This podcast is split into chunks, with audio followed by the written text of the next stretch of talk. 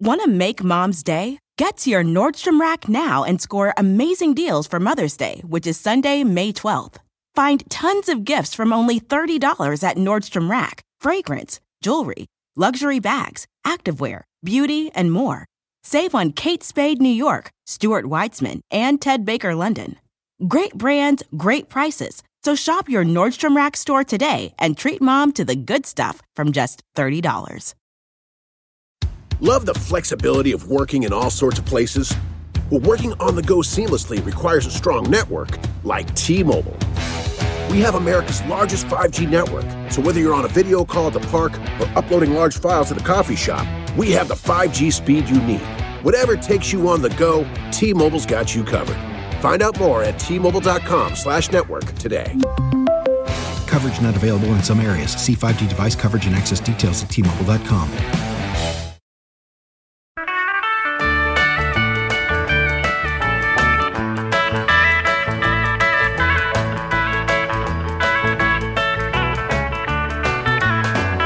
Hello, you're listening to the three questions. I'm Andy Richter, as usual. Um, I'm Andy Richter, and I am here today with uh, a woman who is on fire, a woman whose comedy career is stratospheric. Uh, it's Lauren Lapkus. Hi, Lauren. wow, thank you. That was a really Yeah, nice yeah. intro. You are. All of Hollywood is talking, is whispering your name. They're Oh afraid to say it too loud. uh, no, thank uh, nice. thanks for doing this. Although Thanks I for do having see- me. I must say, every time I go to Earwolf, which is you know where the, we, where if I do in normal times uh, record a lot of these podcasts, I always see you there. You, you I must always be there.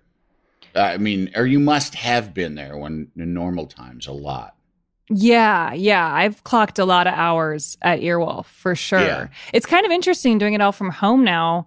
Um, because I the I think my biggest complaint about going anywhere is just being stuck in traffic and how like doing a podcast means you have to like drive for f- 40 minutes then drive 40 minutes home and it just makes it such a long thing. So now I just, you know, stumble from my bedroom over here and do it, which is kind of Right. nice. Put a Yeah. top on. Yeah. yeah. Well, you are um you are a Midwesterner, are you not? Yeah, you're are you- you're from Evanston, is that right? Yes, I'm from Evanston, Illinois, right outside of Chicago.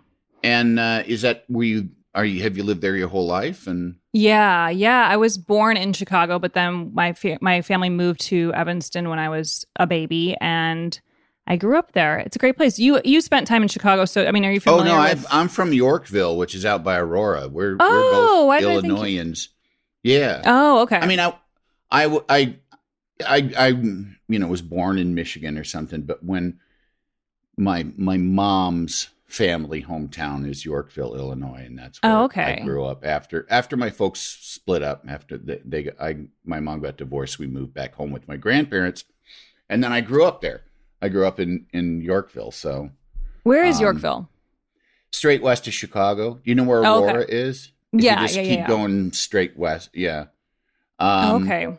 But no, were you why Evanston? Were you folks involved at Northwestern or something? Or no, that's um, just where they I think up? it was just that it was a cool suburb. Like as far as suburbs go, it was like a a, a seemingly great place to live. Um, good it's a schools, beautiful good town. yeah good public schools for kids and um yeah they just it was kind of a i don't think there was too much planning going into it but they found a house there and just moved but yeah, yeah my mom my mom hadn't seen the house when they moved my dad called her on the phone and like saw the house and was like i found a, a good house and he like described it and she was like okay so that's trust.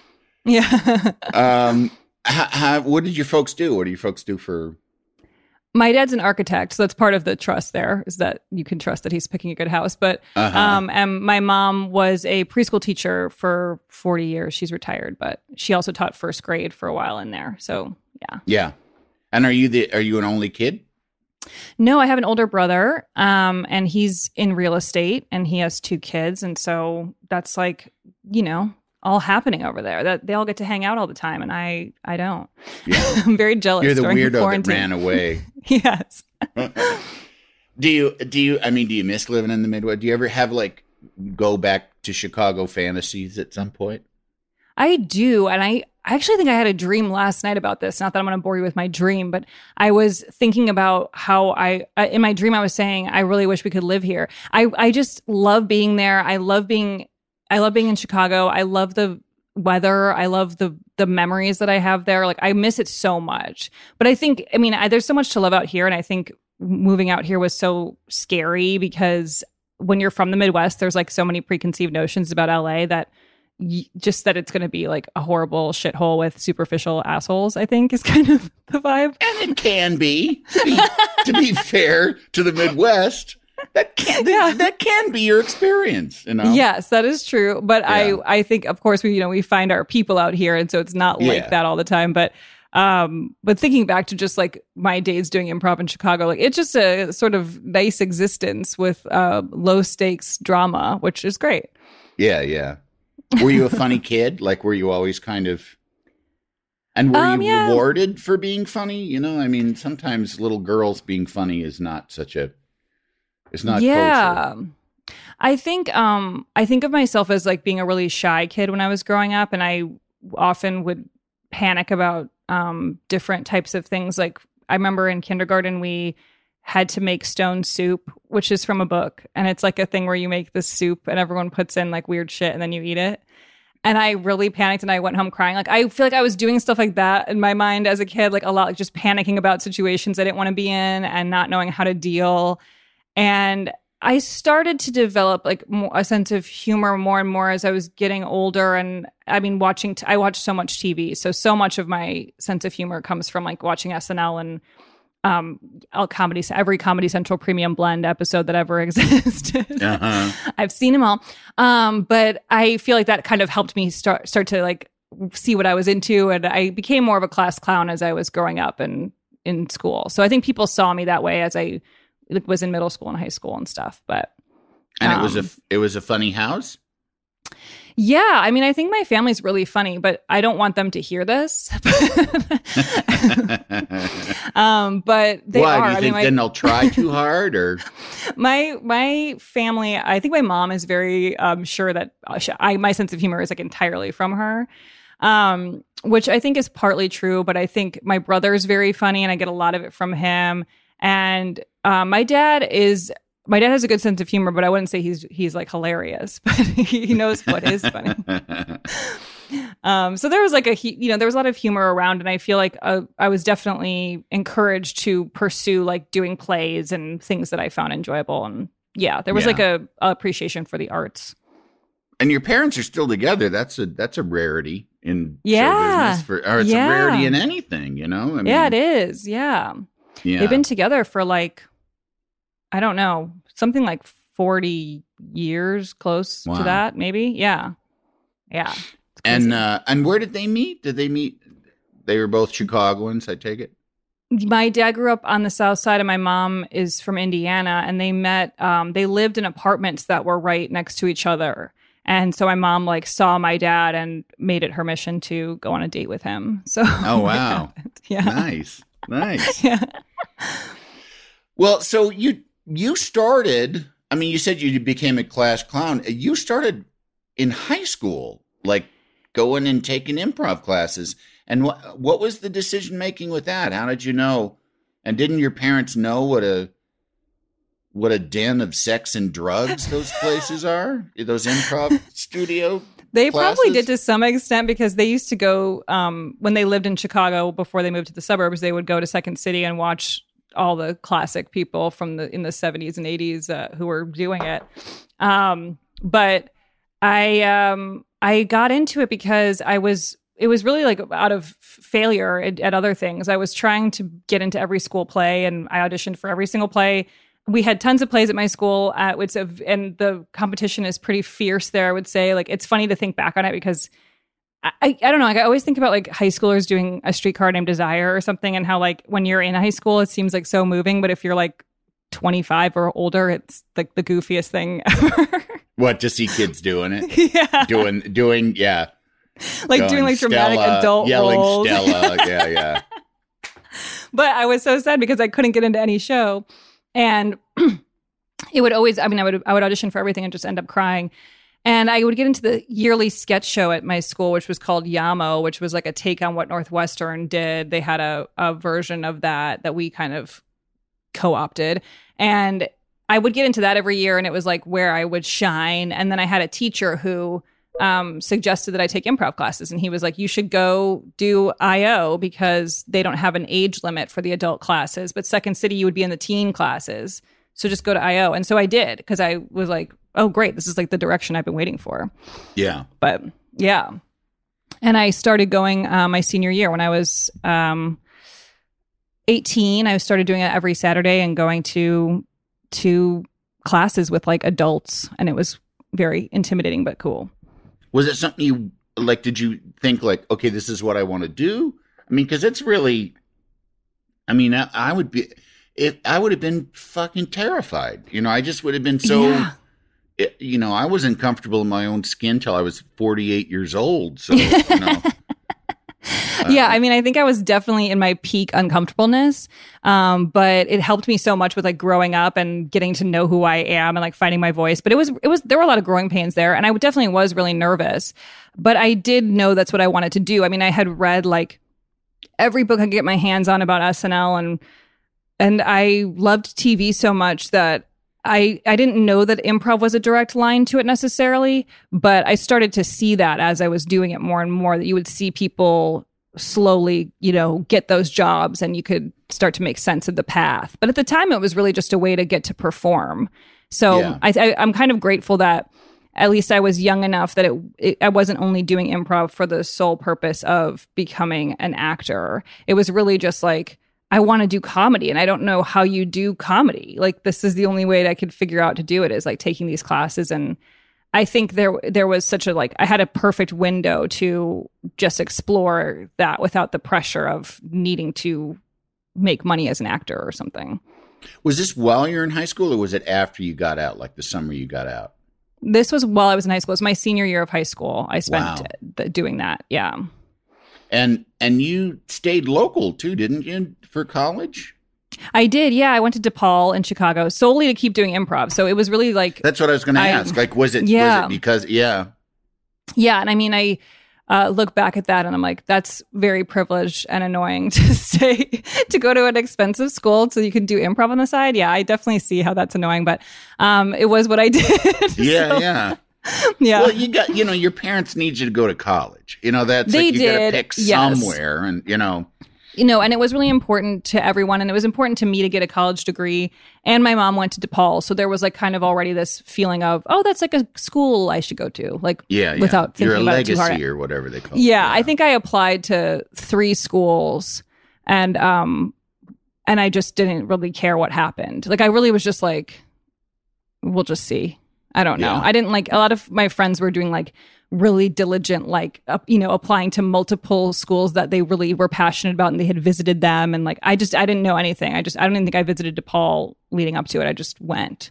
Yeah. I, yeah, that's, I was kind of, I mean, not because I was wanted to take improv, but like having just had a, my son go through the college process and apply to like fucking 10 of them or something like yeah. that. Just like a zillion of them. And, I, and I was asked at one of the college nights, like, how many schools did you apply to? And I was like, one. U, U of I, the one I got into, you know? Yeah, I think I applied to U of I and Iowa and DePaul. And I was like, I did early decision to DePaul, and that's that was part of it too. So like by November, I knew where I was going. So I was really like one foot out the door at school. If yeah, you do that yeah. early decision thing, you don't care at all what happens the rest of the year.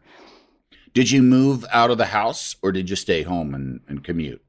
I moved out I moved into a dorm and I had a roommate and I look I look back at that time and I I'm so annoyed at myself because I had friends who like would get a have like their best friend as their roommate and I was like they're not trying to grow. Like they need to like be with a stranger. and then I like had a stranger who was a roommate and like didn't become friends and it was just a tiny room that I was sharing with a stranger. Like it's just like yeah, the expectation yeah. to be friends with this random person you're paired with are just ridiculous.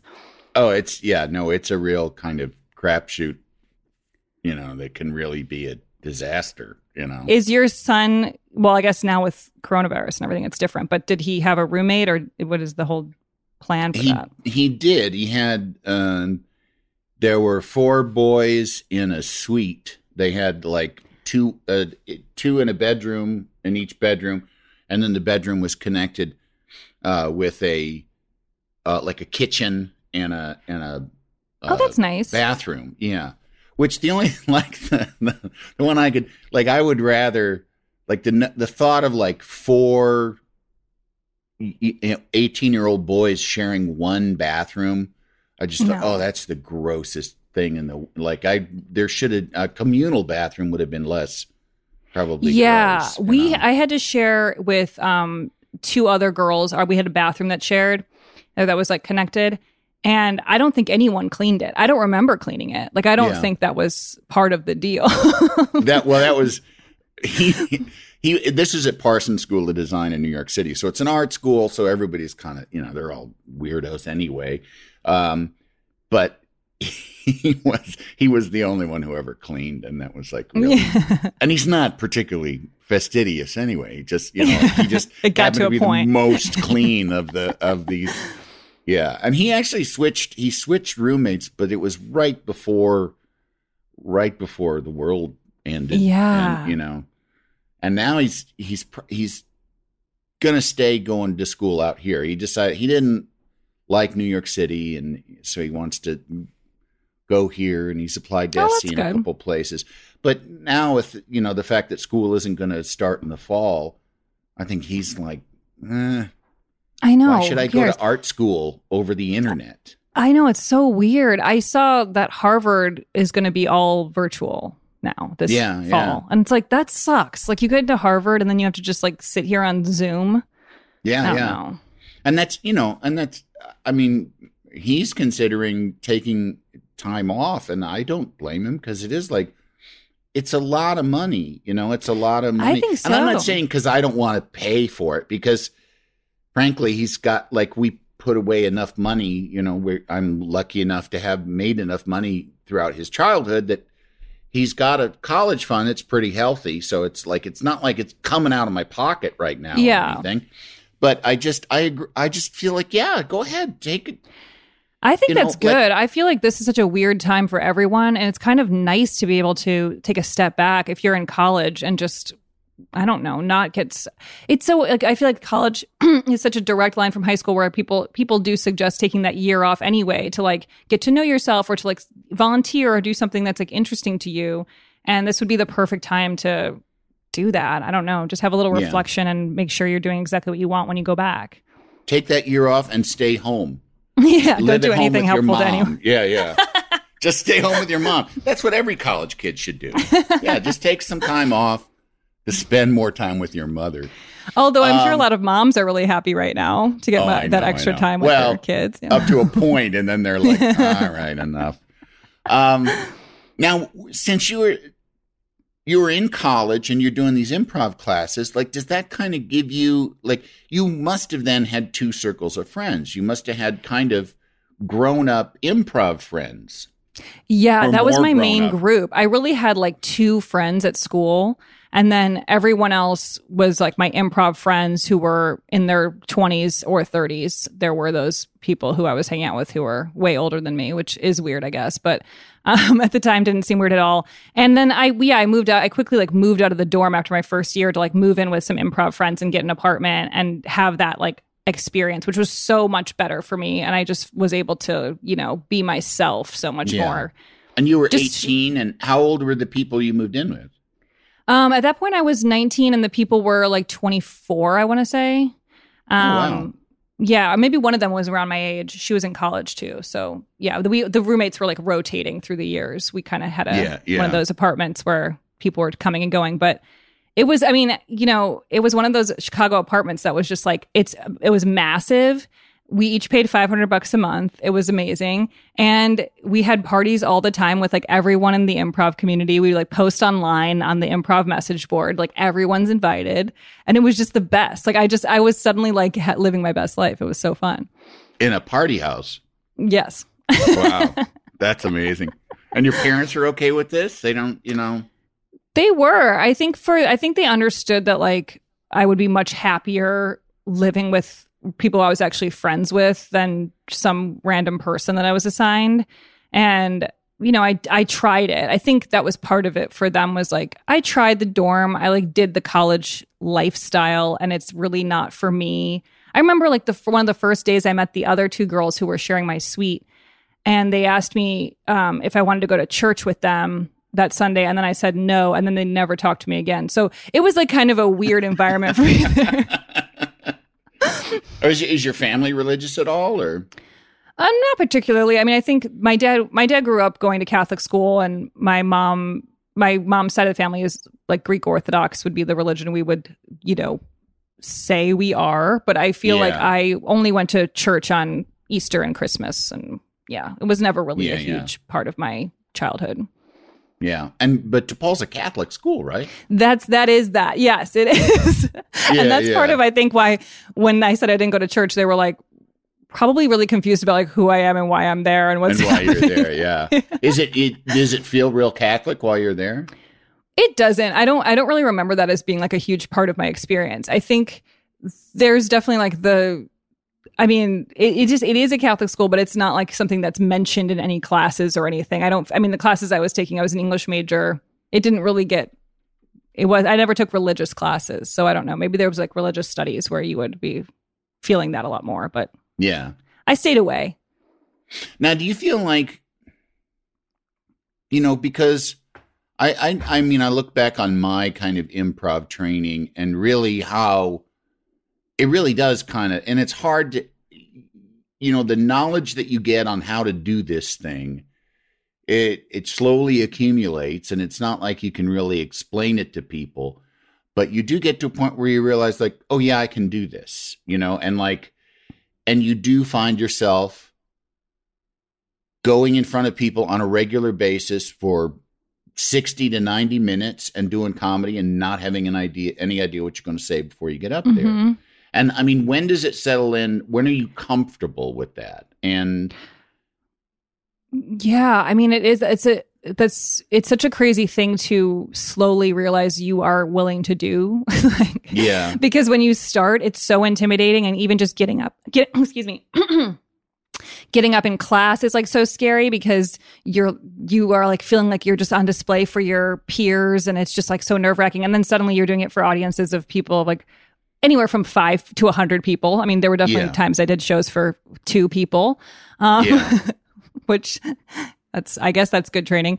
Um, but yeah, I think it's really just like what I think for me it was once I got onto a team at IO, like after I graduated the classes and was put onto a team, there was this feeling of like you can do it, like they've approved you or something, and so you have this group that you're working with, and so much of it is like the trust with your teammates too. That if you really like and trust the people that you're performing with, it's way less scary than it would be if you're performing with strangers and you're new to this or um or people who are, you know, going to do things that throw you under the bus, which I definitely had a lot of people like that too where they would there there was one wild card kind of guy who comes to mind who would you know, I I remember wearing a dress for a show and then he like got on the floor and like looked up my skirt during the show. And like it's like there's just people like who are nuts and mess with you during on stage. And when you're like young and trying to figure out how to react to these things i don't even know what i would have done. I mean there were so many moments in these shows where people do things that are just straight up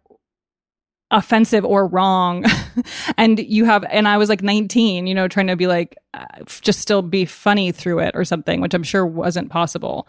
Um so i don't know there's like definitely that blind confidence that goes into it to let you get through those moments and think you should keep going. I don't know. Does that even answer the question? I feel like i went on a tangent but no that's all right. I got, we got to fill up some time here.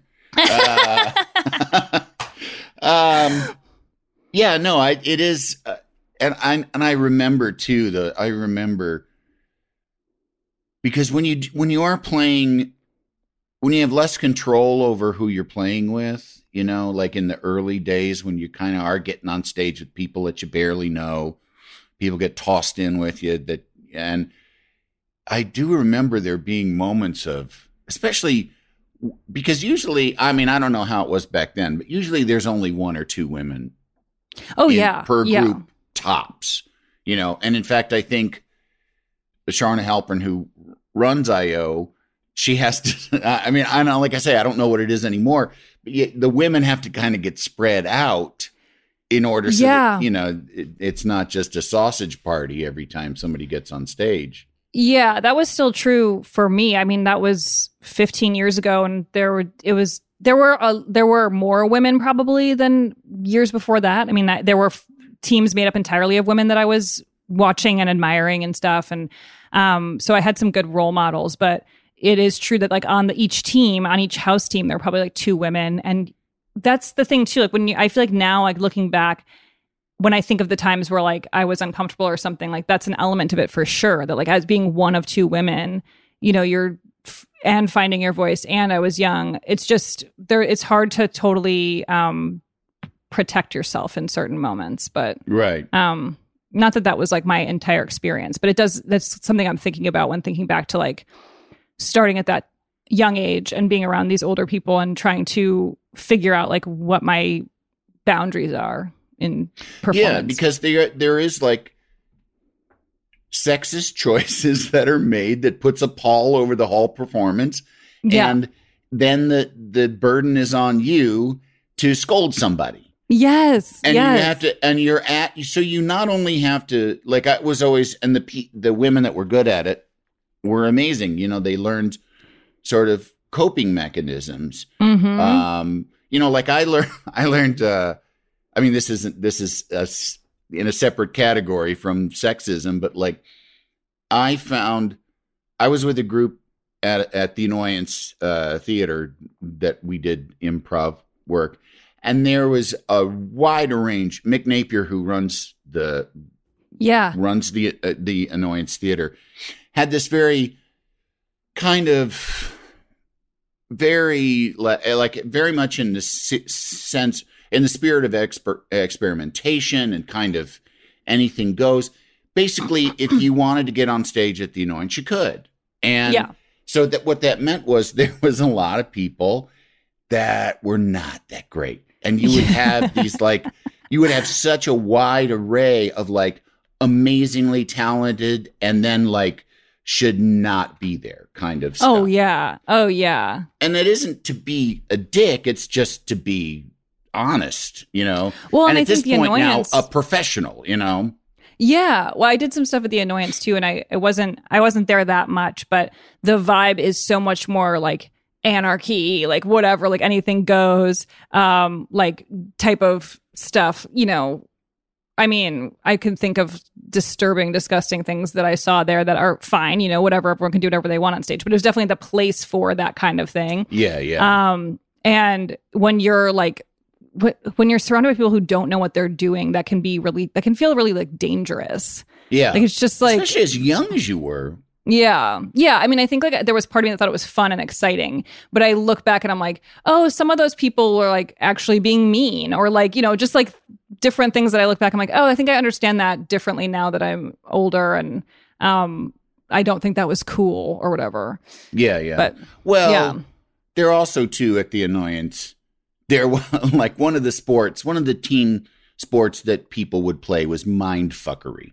Like they were, you know, there was a lot of behind the scenes sort of just, you know, people that liked to manipulate and people that liked to, Mhm. you know, and I'm not saying, I'm not even like, you know, this isn't like, I'm not, you know, speaking of one particular person. There was just like a lot of drama and it was a sport.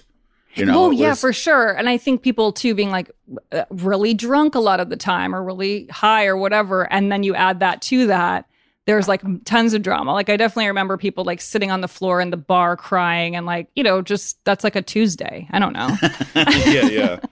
well, what I was what I was bringing up is like the coping mechanisms that you learn is that I realized because we would we we did these like improvised plays. That was the uh, you know it was that was the form that our long form took, and I think we started with the title.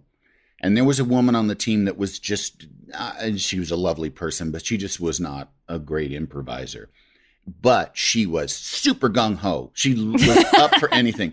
So we would, she, I would say, Such a good combination. Ninety percent of the time, she was the first one on stage, and it got to the point where the, the other group members, because I, I just always ended up going out there with her, like you know, like just Yeah. And it got to the point where we'd start, and if she went out on stage, and you know, like w- then there was kind of like a lag. People backstage would literally look at me like, "You aren't you're gonna handle this, right? You're gonna go out there." Oh my God, And- that's so familiar. That feeling of like those sort of patterns you get into with the people on your team who are just not fully there or not up to not up to par with everyone else. Yeah. There's just there is always that pattern of like one person who's willing to like throw themselves Right, down right. for the cause. like the like the like I gotta work now, you know. But I found what the way that I ended up dealing with with that particular situation, and then in any other situation where there was sort of iffy improv, is to really push on agreement. You know, like to go you go out and you set up a premise. You know, like uh, you know, like something like you know the dentist will be right in, and then she she would do things like uh, pretty weird that there's a dentist at a at a car a, a car dealership and I- oh God. you know and i would just have to agree with her and then say like oh yes that's a part of our you know like that's and i mean i'm just making this shit up but it's like oh yes that's a that's a s- new promotion we've got you know buy a car and and get you know get your teeth drilled at the same time but that just like aggressive agreeing with somebody that disagrees with you and Yeah. I there were women that had sort of like the sexism version of that that they could sort of like but it was just always such an was asking so much work of the women Totally.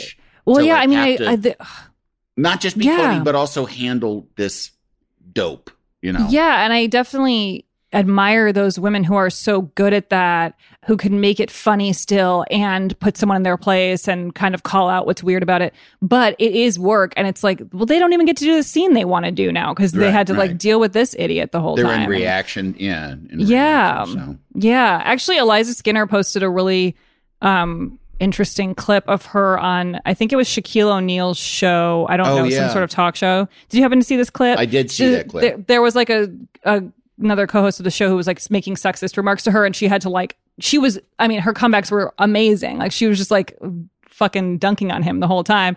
Yeah. But it sucks because it's like she had to sit there and like do that. Like that's not like why she was there, you know?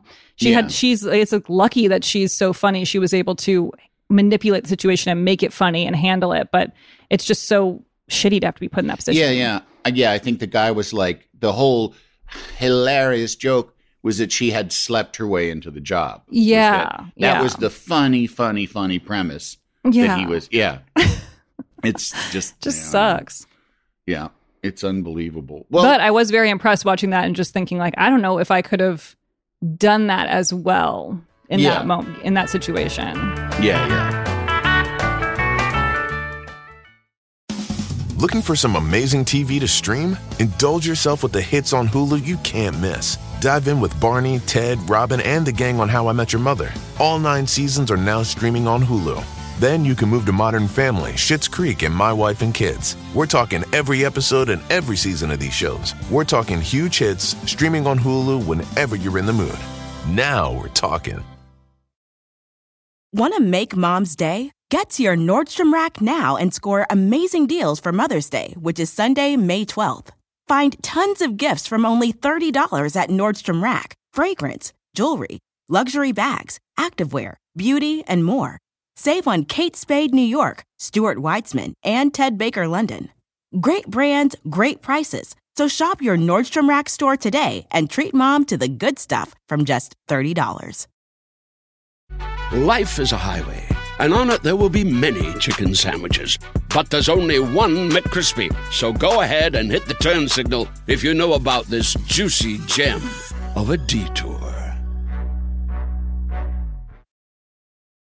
Love the flexibility of working in all sorts of places? Well, working on the go seamlessly requires a strong network like T Mobile. We have America's largest 5G network, so whether you're on a video call at the park or uploading large files at a coffee shop, we have the 5G speed you need. Whatever takes you on the go, T Mobile's got you covered. Find out more at T-Mobile.com slash network today. Coverage not available in some areas. See 5G device coverage and access details at tmobile.com. Can't you tell my love's a growing? So, is it continuous? Are you continuously doing improv through this entire, through like basically all all the way through college? Yeah, so I kept doing that all through college, and then I moved to New York um, right after college to, and I did like UCB and stuff there. So I was really continuing it. But at the point, like in Chicago, it was interesting, like for me because it really just was about doing improv. There was no career opportunity coming my way at all. I don't know if you had that experience when you were there. Like, was any were you getting any auditions for anything? I did one audition for this new discount furniture company called IKEA that was from Sweden.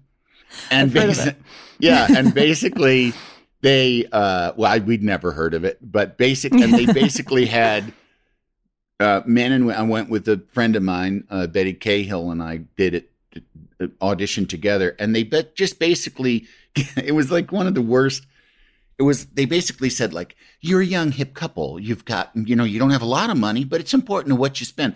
All this ad speak bullshit about who we were and then they're like okay go. Like go? It- like- you don't even know what to do.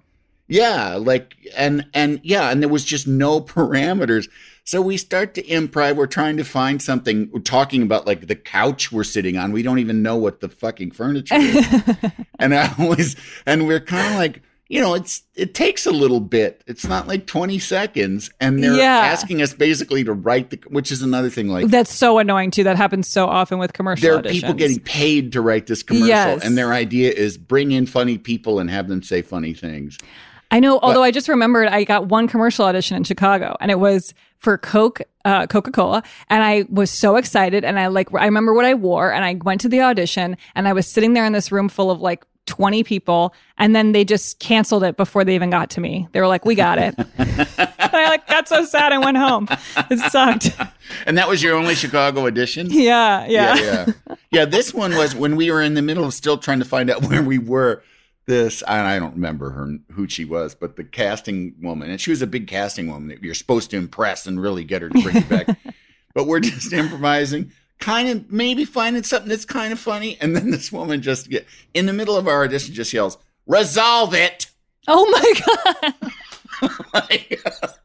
uh, okay, I guess uh, We'll buy you know, this like- one. Yeah, yeah. I, you know, like I, I'm, I, you know, someone has to murder someone or something like that's a resolution of a kind. That's But so yeah, brutal. no, I didn't. I never had anything in Chicago, and I had no idea what I was going to do with myself. I mean, I had no. I was taking improv classes, and I knew like oh, there's something in here, but I, I didn't have any. Like I didn't. I didn't think I'm going to be on SNL, and I Yeah. took improv classes with people that were like, I'm going to be on SNL. That's my goal, and I, I was like, Yeah. know. I'm just kind of.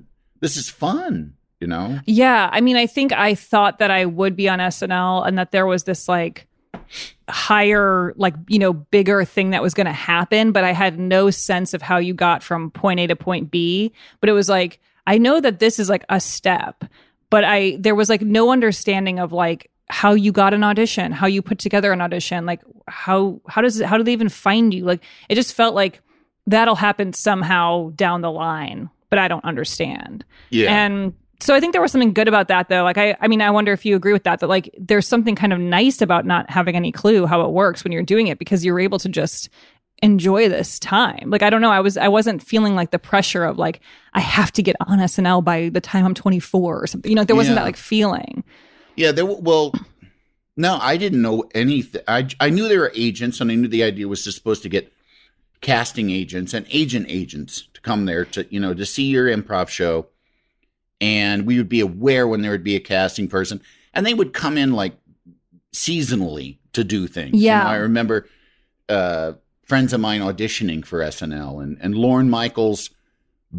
when bring, Lorne Michaels seeing a show at the Annoyance Theater called the Miss Vagina Pageant, which was a it was an all, all female cast, and it was a, it was a uh, Jill Soloway and her sister Faith produced it, Uh-huh.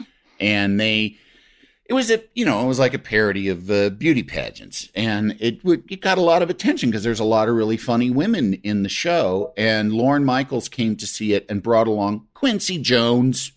Just like like- That's crazy in Chicago though. Like something like that happening is like It's- unreal. it was unbelievable we couldn't you know it was yeah it was like Yeah. you know like space aliens had come to visit us and they were sitting in the house That's nuts. what but did we- that? it- but, but did that. Brady Bunch show you did get attention like that though? Because wasn't that a really it. I mean- popular show?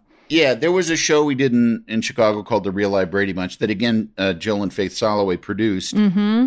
Re reenactments of the Brady Bunch. Were you there when we were doing that, or you were probably No, but I, yeah, I, I knew all about it. Like it was like lore, you know. yeah, yeah. Well, Yeah. I mean, the Annoyance Theater was a theater, a weird little theater devoted. They had a long running show called uh, Coed Prison Sluts, which was uh, um, that uh, the, the group of the original people had come together with this kind of, you know, like prison exploitation kind of musical that was absolutely filthy. And it, you know, but it did very well. It was a very funny show, very talented people in it. And then we filled out the rest of the week with different kind of, you know, experimental improv kind of things. A lot of stuff of that. What the annoyance did was would get a cast together rather than rehearse a written text, they would rehearse improvising a play. So the group would would sort of, as a group, write a play together, and then there, the text would just kind of be held in their heads together, you know, in their collective head, and then they would do plays. But Jill and Faith had this idea of doing real, uh, you know, reenactments of the Brady Bunch, and everyone, you know, and there was a there was a there was a political divide too. There was like, you know, like Jill was a usurper, like coming in and you know, like you know, trying to take over and trying to control things and and the it it it went crazy. It was it was like it it coincided with the 70s disco nostalgia that was happening at the time, which was, you know, this is like 1989, something like that. Yeah. And uh Well, and it seems like it was really ahead of its time too, because now that's that's a much more common thing to do to reenact something like Yes. that or whatever. But like at the time, that must have been really funny and crazy that like It was the people were walking thing. out. it was the funniest thing I'd ever seen. I thought I thought it was really dumb and I saw the first one like I just was a I and I had just kind of started getting in there. Like it just started taking classes there.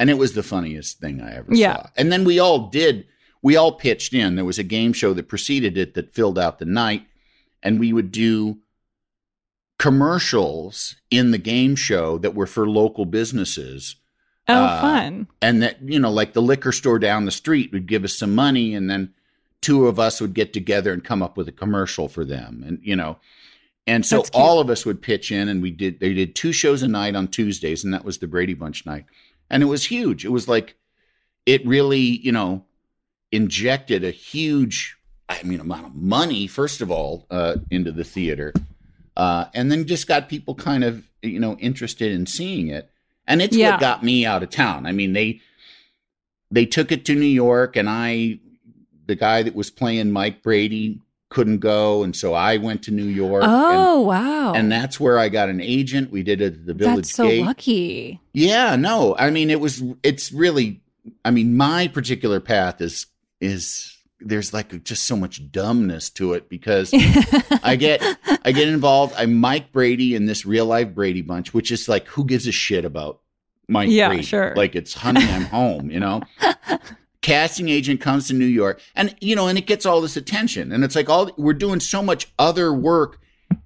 Possibly, can you could easily consider better work in whether we're doing improv or these other shows that we've written ourselves that aren't this dopey Yeah. thing. But this is what gets attention. Casting agent comes at call, you know, and I was used to casting agents come to the Brady Bunch, but she came and then she said she waited for me and somebody's like, There's a casting agent for you. And I was like, Really? And this woman was like, You were really great and you know, you should meet this agent here in New York. And I was like, Oh, oh, okay, I guess. wow! I mean, you could tell from you know honey, I'm home. That I, you know, You've got it. and I went and I went and had, a, you know, I got an agent in New York City and went and That's met so with cool. her and sat across from her for. I've, I've told this story before. Sat across from her, just chatting for probably forty five minutes, and then she gets on. She goes like, "I'm going to call some of these casting people, network people here, because there are network casting people in New York, but Uh-huh. they're not like they're sort of like satellite casting people." But I'm sitting across from her. She's talking me up to these people, all made up shit. Like he can do it all. He can do drama. He can do whatever. I'm like, how the fuck do you know? That is Oh, It's all amazing. bullshit. I get it. Well, this is you're reminding me. I had a meeting with an agent in New York when I moved there, and I don't know who connected me. There was this manager who like saw me and my my sketch partner in Chicago, and she kind of we were kind of influenced by her to move to New York instead of LA, but it was also because my partner wanted to move to New York because her family was from there. So we Which moved partner? there. Who's your, who's your partner? This was um my sketch partner back in the day, Candy Lawrence. She's a stand up. Um, but we did sketch when we were in Chicago and we we had a group called the Money Kids and we this this manager saw us at a um festival or something in Chicago and she started talking to us and it was like huge for us, but it ended up leading nowhere. We ended up going to New York and trying to like get her to work with us, but it didn't happen. She did have us hand out flyers in Times Square once uh, for like an HBO comedy showcase, so that was almost a cool gig. Um, but we I got a meeting with an agent and I went to the agency. And again, like I mean, I think every time I had anything like this, I was like extremely nervous. It was like a huge deal to me. I went, I got there. I went, the office was like really dark, like it was really dimly lit.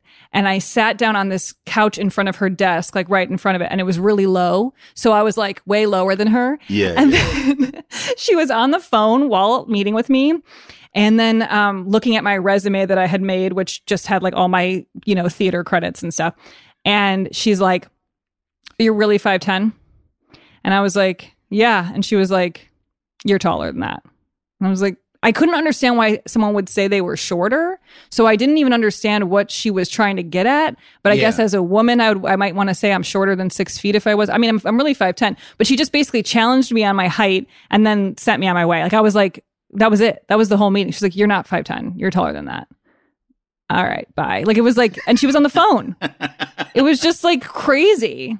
Yeah. So I eventually got a commercial agent in New York um, who would send me out like once every couple months, and I got callbacks for a few commercials, but never booked anything. So it was really just like I was really just doing UCB that whole. I was there for like a year and a half doing that, and Yeah. um, it was great though. I mean, I think the improv community is like such an amazing way to get to make friends as you move to new cities. Because I was completely lonely and didn't know anyone, and suddenly I had you know at least ten friends right off the Yeah. bat. So it's nice.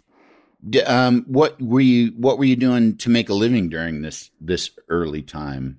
I was a babysitter. So that was basically, and that's basically the only job I've ever had that was not acting related that I didn't quit within a few days. I've tried to have other jobs, but it's just, it doesn't work. What were the ones you tried? Um, I worked as a, in Chicago, I worked on um, Navy Pier as a caller for a boat company where you stand on the dock and you yell about the boat. It was called Shoreline Sightseeing. And I Yeah. stood out uh, in a red polo and khakis and yelled, um, boat rides 30 minutes on the lake 60 minutes on the river and i was horrible at it and the other guys who worked there were all like improviser dudes but they were older than me and i didn't know them and they were not nice to me and they all like hazed me i was there for i was i was there for like a couple days but they Yeah. made me do all the hard stuff like you're supposed to throw this giant giant rope off the dock onto the boat so the boat can take off and I couldn't throw it because it was really heavy. And I would, they just like watched me like try to throw it up. You know, they're just making fun of me. Like I look back, I'm like, that was so dumb. I would have been like, if I could be there now and just go like, fuck you, you do it. Like that sucks. Yeah, I, yeah. I didn't Yeah. have the confidence to fight back, but um, I quit. I, I dreaded going there so much that I quit over the phone. And then I went in and picked up my hundred dollar check. Um, a couple days later, which no one was happy to give me.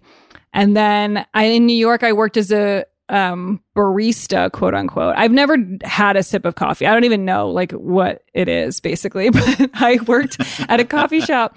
I was so determined to get a job right away when I got there. And my, I was living with, with my roommate Candy and then her girlfriend. And we were in like a small two bedroom apartment that was still like really expensive. And I had to get a job right away. So I had a friend who worked at this coffee shop and he hooked me up and I actually got this job, which probably would be hard to get in general, but I got it. It was horrible because you had to get up at like four o'clock in the morning and take the train into Manhattan and like open the gate and do all it's just awful for me. I mean, I'm like, I don't I don't get up early. I mean, I guess I do now for acting work, but not for a job like that. And had to go in there and try to make coffee for like New Yorkers who know exactly what they want, which is very intimidating. Just like fast lines of people who come in there every day.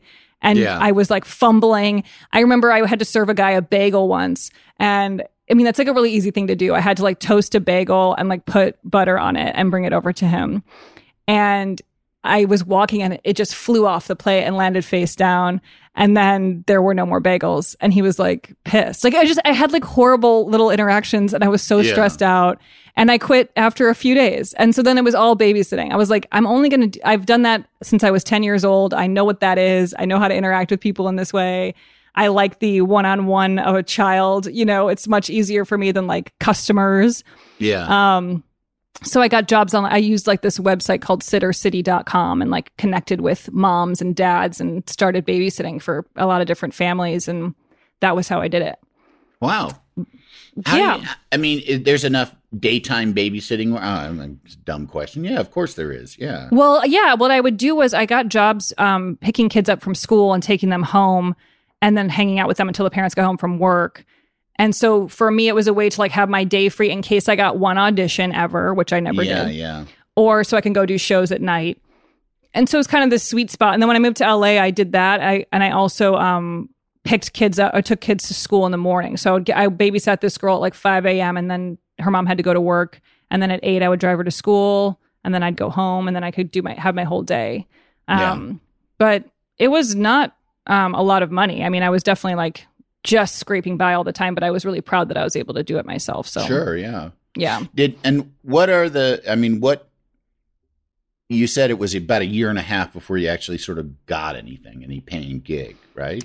Yeah, I mean, I was in New York for a year and a half, and then I moved to LA, and but I was about nine months into being in LA when I got started getting work. So that started were to pay off quickly. What did you? Was the LA move because you just kind of felt like it wasn't happening in, in New York, or Well, I had planned we my Candy and I were going to move to LA originally, and then at the last minute she was like, "Let's go to New York," and I just had always wanted to live there, so it was kind of a whim. And then we. I, I, I gave it a year. So I stayed a little over a year, but the plan was always to be there for that long and then move to LA because I was dating someone long distance in LA at the time. Mm. And so there was this feeling of like, I'm going to end up there eventually. I'll have this time in New York to like try that out and then I'll move to LA. And so once I did that, I feel like things started to fall into place more. But it was also from all that experience that I had of not getting stuff that I started to see, you know, like when a good opportunity comes, you, you know. yeah, yeah, yeah, right. Um, so uh, were you? uh, And I mean, you talked a little bit about like how feeling LA wasn't that bad. What were you all amped for it, or was there some hesitation on your? part? I was really excited at that point. And because I had had this mark in my head of like, I'll move there in a year, by the time it was like over a year that I was in New York, I was dying to move. I was like so excited to go. Yeah. Um, partly because of my relationship and partly because I was like, I think this will be better for me. Like, yeah. there's so much about it that is easier than living in New York. Um, cost of living, for one thing. Um, Yeah. It's probably getting to be more comparable now, but at the time, my apartment in North Hollywood was $900 for a one bedroom that I was splitting with my boyfriend. So, like, it was really cheap Yeah. Yeah. compared to what I was paying in New York. was the boyfriend from New York or from previous to New York or? Um, we met in Chicago, but then he is from LA, so he moved back to LA, and I we start. So our whole relationship was long distance from the start. Oh wow. Yeah, Yeah. Yeah. which is dumb. I would say if anyone's thinking about doing that, they shouldn't. Uh, well, it's hard to like just go, you know. Sorry, bye. Yeah. you moved. You moved on me.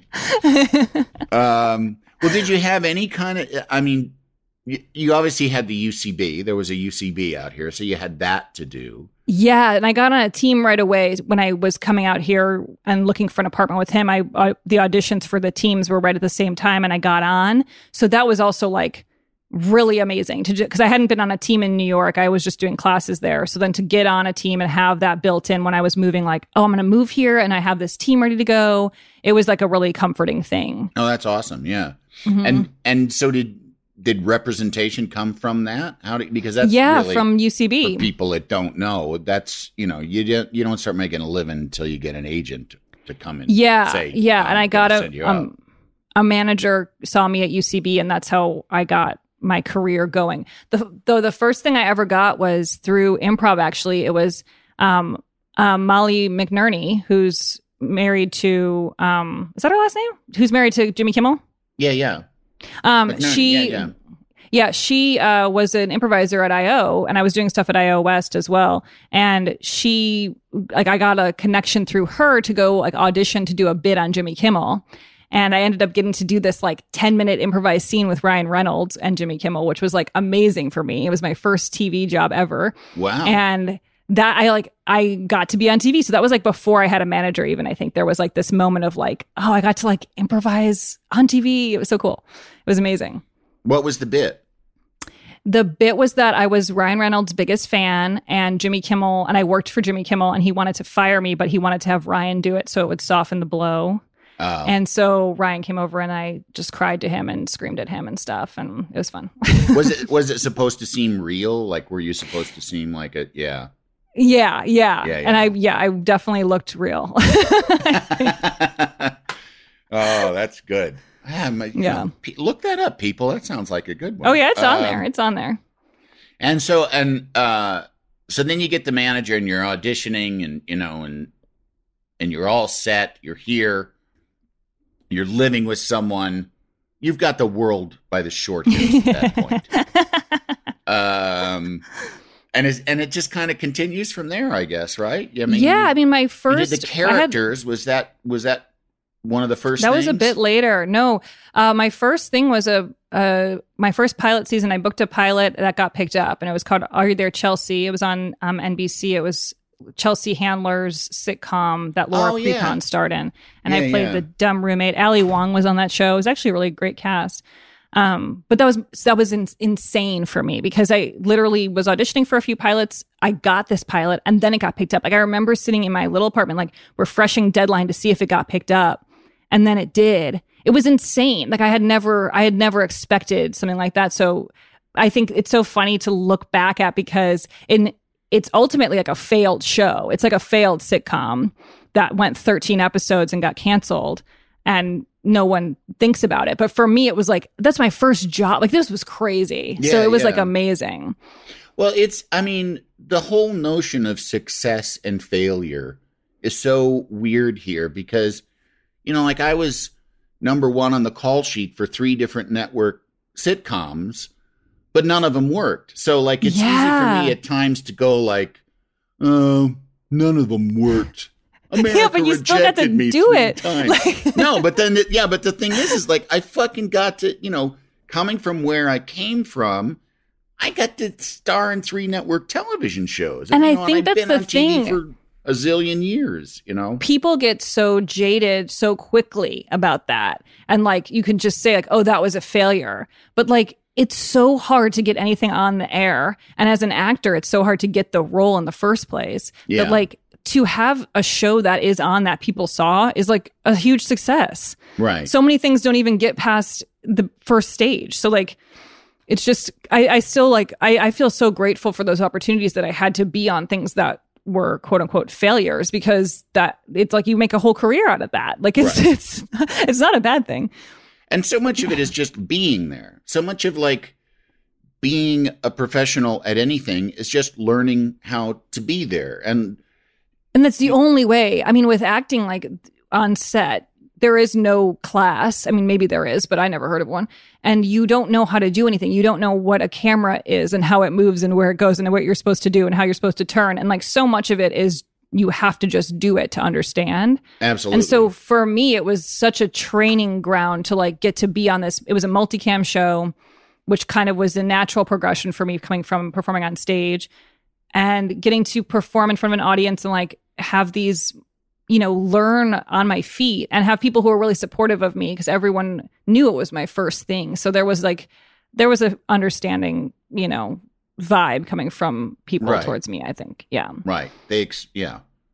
They, didn't knew- expect me to know everything. Yeah. They probably childproof things, had soft rubber corners on all the coffee tables. How old were you at that point? Um, I was twenty. Let's see, I was like twenty six. Oh, okay. Yeah. no- yeah, that's but yeah, that's still pretty young for a first gig. I mean, you know, Yeah. for first gig when you're if you're not like somebody that's been a child actor or something totally like that. Yeah, totally yeah. and, and it's i think that was like a really cool experience i mean getting to perform with these other actors who had been doing it for a long time like laura prepon has been acting for a very long time and she's a pro so like to be kind of watching someone like that while you're trying to figure out how it works it's like so beneficial Yeah. Yeah, it is and it is true like you say. I went to film school, so I and I worked on I worked in production in Chicago. That's what I did.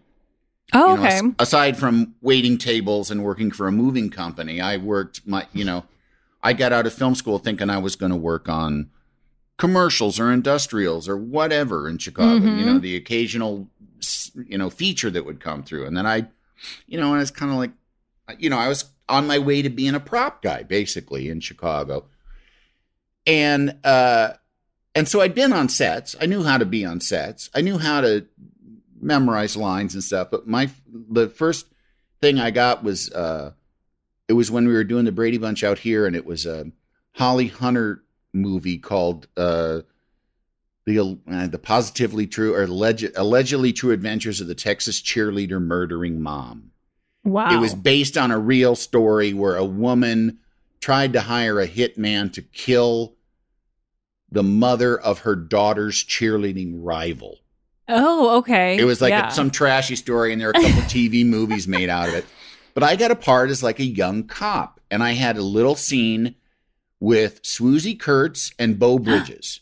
Wow the- and it's really, I mean, aside from industrial gigs where, you know, you do, you know, like you do improv for a group of Jewish singles, you know, out on a night or, or, you know, or, you know, just like little one off gigs like that, college gigs, Mhm. things like that. This is my first like paid, legit kind of job. And I, like I said, I don't know, like, where do I go? What, how do i have to i stick around? Like, you know, and then I just, you know, I went to a, a little dressing, you know, a, a, a, trailer, you know, like I had a little room in a trailer and I just kind of sit there and wait. And then I just, you know, we shot their side of it, you know, cause uh, the typically the way you shoot things is a wide angle and then you do the singles and they waited to do my coverage last. And then when they're like, you know, like when they said like turning around, which means putting the camera on the other side of the room to shoot the other half of the scene, I was like, I don't. I, yeah I don't know what that means. Like, where do I go? and you don't really want to say to somebody, I've never done this before. Where do I go? I don't That's know what the thing. There's, like, so much of it is just pretending you know what's going on because you don't want to I don't know why, but there's just a feeling you don't want to look like you don't know what you're doing. that and and, so- that it is life, basically. Yeah, yeah. so much of it. Like, yeah, that's pretty much it. That is true. And probably Yeah. people are doing that in every field. But with this, it's like you just you just hear turning around enough times that you go, Oh, it means when they come to get my thing. Yeah, oh, yeah. okay. That's now okay. I'm, oh, I started to figure out what these words mean. Um, but yeah, it's it's totally intimidating at first. And then in I'm sure I was doing things that showed how little I knew. You know what I mean? Like you probably were doing something that people were like, he doesn't know what turning around means. you start spinning around like, yeah, yeah, yeah. No, and it felt, and I, it's like you said, that felt like I won a contest. You know, like yeah, I went, shot this thing, was done in a few hours, came back home, you know, to my fiance at the time, and was like, "Wow, I just was in a movie." That's amazing. Yeah. it was It's huge. crazy. that is Um, crazy. So, the, the- I think the first thing I ever saw you in was the was the characters. Uh, Oh, yeah. thing that you Oh, did that's on cool. Comedy Central. And how does that happen? I mean, Yeah, it was a Netflix series. This was like Netflix. a um so that was like in 2015 those came out. So I think leading up to that I had a few meetings with um with a woman who was working at Netflix and this was like when it was a few years into Netflix, you know, creating their original content and she had sort of softly pitched this idea to me like probably in like 2013 like oh i want to do a series of like alternative comedians getting to do their own thing for um, their own episode. And so there would be like eight episodes, and each person can do whatever they want with the time. And um, it evolved to be all like sketch comedians who do characters. And so we were given our own 30 minute Netflix special. I mean, it was truly like really awesome to get to do because we It's got to amazing. write our own thing, star in it, come up with every little detail. Um, it was really, really cool. And I had been doing a lot of sketch like leading up to that point. So and I and I was performing sketch live at a lot of different places. I don't really do that anymore, but um not as much. It, so I was kind of known for doing characters in that way. I think now I'm known much more through podcasting for doing characters. So it's kind of interesting how it all evolves and I don't really want to go do like a random 2 minute bit at like a 10 hour show, you know. but Yeah, yeah. it's nice to have podcasts where we can like you know get to explore a little more um but yeah it really just came through knowing this this woman who um she was an agent and then she moved to netflix and um she ended up putting it all together. And so it's like me and john early kate berlant uh, henry zebrowski doc brown natasha rothwell uh, tim robinson th- and paul downs so it's like all i mean people who are all killing it um Yeah, yeah. it was crazy to get to do it. It was really fun. And yeah, I got to be on Conan after that. So that's probably why you saw it at the time. I think so, Um, yeah. Yeah. I may have seen I may have seen you I, I I feel like I may have also seen you at UCB in a women's improv group, but I don't oh yeah, Wild Horses. That's Wild my Horses. group. That's I Yeah, think that might have been yeah. it. Yeah, yeah. Um, we Um, eventually had Conan on, which was really fun. But we we do like a show where really was it really? he doesn't listen to this show. let's be honest. we. Okay, to be honest, it was actually really rough. Um, no, it was great, and he he shared like a lot of really great stories. Um, but we we do a show where we like interview a, a guest for like a a long period. We'll do like forty five minute dinner party conversation kind of interview with them, and then we do improv inspired by the conversation. So Yeah. Um, yeah, I was doing. I've been doing that for like six years. That specific group, Yeah. but yeah, Um so uh this recent thing well i mean and when did I, do you are you doing podcast right away when earwolf start i mean is it just yeah. kind of that did you it know was scott kind of a- is that kind of No. I actually met Scott doing ASSSSCAT at, at UCB. He was a monologist and he came one night and I was in the cast. And he later asked me, after meeting me there, he asked me to do a character on Comedy Bang Bang, which I had never heard of. Don't tell him. He won't listen to this either. Don't worry. Right. And we. Uh, I didn't know what it was, but I that was definitely in the point of my life where I was just agreeing to do anything, no matter if I knew what it was or not. And um, I signed up, you know, did it, and had a great time. And I started recurring on Comedy Bang Bang, which then led to um, Jeff Ullrich, who was one of the Ear, Earwolf CEOs, or I don't know what his exact title is at this point, but at the time he was in charge of like helping people get shows, and he um, offered me my own podcast. This was like a couple years into guesting on things. And so I created my podcast with special guest Lauren Lapkus, which is the premise is that the guest is the host and I'm the guest. So it's just Yeah. an improvised show where they can do the guest does whatever they want.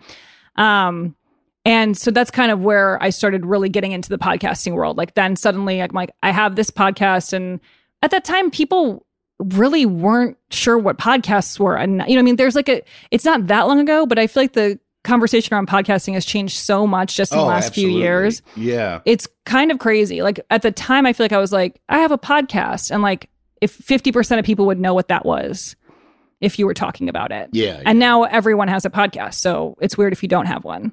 yeah. Um, no no. Here here we are. Yeah yeah. But it's like such an amazing platform because I feel like over the time, like I've gotten to do a handful of my own podcasts on Earwolf and Headgum, uh, which is another network, and like. It, as an improviser, it's so amazing because you really don't have the same opportunity uh, that a stand up would have to go tour the country, get fans this way, have people know your style of humor and get to know you outside of any sort of TV or film job that you have. There's no way to like share your personality as an improviser unless the people live in LA and can come to the show. So it's been so amazing to like reach people on this bigger level and and then tour with with comedy bang bang and stuff and like get to go to other countries where people are excited to come to the show and they know all the dumb bits we do and it's just it's like kind of crazy yeah especially Did at you- the time when i was like no one knows what the fuck this is did you ever do uh, stand up at all no i think i tried it one time at an open mic in Chicago and like I like bailed midway through my thing and like turned it into a character. I was like, I don't even know what's going. on. It was just like embarrassing, you know. and then I never really wanted to do it again. But sometimes I think I could try now more than I ever could before because I know my point of view a lot more than I ever did Mhm. from podcasting. I mean, like from like talking at length as myself, which was something I never did before. I always did characters. I'm like, oh, I think I I know what I would do if I had to do stand up. Um, but it's is I mean, is it ever coming back? If I was forced, court mandated that I got out, go to. Did you ever do it? Uh, I I was in that. I was in a boat of, uh, you know, like sometimes, you know, and when you have kids, and even as much, you know, I've I've made a nice living or stuff, but you never know where things are coming from. yeah. So when you get kids, you start to think like, what can I earn when Yes. somebody's not calling me on the phone and saying, "Come over here and earn some money." So I had this thought, like, oh, I and I have friends, you know, I have friends that are like, like David Koechner goes and does stand up, and Tim Meadows Yeah. started to go do stand up, and I and they did it basically because they could. They had a name, and they if they got together, you know, a certain amount of time of of material, they could go and they could, you know, headline at uh, a stand up club in St. Louis or Yeah. Seattle or wherever. And so I thought, oh, I'll try this. And then I just, I didn't like it. I realized I just did not like being on stage by myself, you know? Yeah, it's a whole different thing. I mean, it's definitely I coming from I mean doing improv and then going into that, it's like you you really have the feeling of it's on me to fix this. Yeah. Well, I also, I also, from like an improv macho standpoint, when, once I was doing comedy that was improvised, I was like, I don't want to go around and say the same thing all the time. I have that same problem and I think it's it's such a like it's like a part of your brain. It feels like you're cheating after doing improv forever to then like write something down and repeat it many times. I'm like that is that's not funny anymore. Like I don't know. I, I love stand up. I love watching stand up. So it's not even a slight against stand up. It's more about myself doing it where I'm like this doesn't feel right that I'm repeating this. yeah. I don't know. I would I would do the same when I started having to do press for things like I you know being in a show or in a movie or whatever and having to go especially like for movies for junkets I, you've had to do junkets I Yeah. imagine, where you go and like for 2 days you're sitting in hotel conference rooms and there's for this is for people you know some of it is just sitting like those weird interviews of people sitting in a black void with just like, you know on a director's chair with just the name of the movie behind them and there's god knows where and you see them on HBO and flip past them cuz no one ever sees them. They do those and you sit in a room and there you know you for hours and different people come in and interview you for 4 minutes so you have to they ask you the same questions you have to say the same shit. And when i started doing that if i said something funny i felt like initially like well i can't say that i mean that was a good I know. that was a good joke answer for that for that question but i can't say it again just out of you know out of my own sense of pride and then after a while you're like who fucking cares whether i say this to byron allen and the person from you know i don't know you know from the santa barbara nbc affiliate you it's know? so true because there there is that feeling of wanting to be original with everyone and have like a genuine interaction. Yeah. But they're asking you the same question over and over again and it's not creative. So No. there's no there's no desire to like keep it going on your end to like make Yeah. it interesting. Like you start to get so numb very quickly because it's the same it just feels like you're in Groundhog's Day, like over and over. Just like a new person comes in, they ask you the same four questions, they leave, and that's it. And then no one ever sees it, like you said. Like, they, where do these videos go? yeah I don't know. I did a, I did a junket from Zoom during this quarantine for the wrong Missy, and it was the weirdest. I was just like sitting in my house, just like sweating my ass off, answering the same questions, and then I got up and like did laundry one millisecond later. Like it's just a very weird yeah yeah yeah experience. But did uh was that the wrong missy is the biggest which you were really really great in that movie it was, Oh, you're thank you. so funny in that movie Thanks. and uh and i watched it because you're in it i you know Thanks. be. Did I? We'll cut that out. No, we won't. um, but I because I really was excited about the notion of you just getting to go big throughout an entire movie, you know, and it's Yeah. so rare that you get a chance to do that. Oh I mean, yeah, anybody thanks. gets It was a chance to do that. No, it was it's totally true. It was so crazy for me to get to like play a role this big and get to improvise a lot within it and just have a lot of fun and be completely silly just you know for a good time. Like I think the movie is just a good time. It's not trying Yeah. to like make some statement and change the world. It's just a fun, silly, funny movie. Um and that was like a dream come true. Like just getting to like mess around and, and have fun. It was amazing. And I love David. I think he's so funny. So Yeah. I was really excited to get to work with him. How did that come about? How did I mean? What was the process of getting that job like? it just came through my agent. It was just like a regular audition that came in, and I, I, you know, go out on auditions all the time and don't get things. So it was just a random thing that I went out for, and I really went because David was already attached to it, and I was like, I just think he's great. Like I've always liked him my whole life, so I was really excited uh, to get to potentially meet him, which didn't happen at the audition. Of course, I knew it wouldn't, but I still went in with the like, oh, that would be cool. I don't really care if I don't get it because that's the attitude you have to have about movies and Everything. auditioning Yeah, and yeah. everything. Um, and I uh, I had a uh, thought I had a good audition, um, and I left and felt good about it, but then just kind of forgot about it. And then soon after, I got the part. So it was really just one of those standard ways of getting something. Yeah. Um, but it was very exciting for me to get to go to Hawaii and live in the Four Seasons for a month. And Yeah. yeah, it, was- it was cool. I could. I didn't. I mean, I because I follow you on. I don't know whether it's Twitter or Instagram or both, but I just kept. I, I just remember thinking because I I think you had gotten married not too much long before, or not too long Yeah. before that. Correct? yeah, Yeah. I got and married just in was- October 2018. and I was like, "How fucking long is her honeymoon? She's been in Hawaii." Yeah. for a year. I Just like- like, Jesus Christ! What? How I know it was it was, it was really nice uh, to get to go there, and I had done like a small role in an Adam Sandler movie years ago called Blended. I had a very small role in that, um, which was really exciting for me at the time, and so it was really cool because I got to work with a lot of the same people again, and I just, I mean, it was really like you know most people didn't remember me from that movie, so it's kind of weird because I had this like distinct memory of like being there since it was so important to me, but I had Yeah, like two yeah. lines, you know.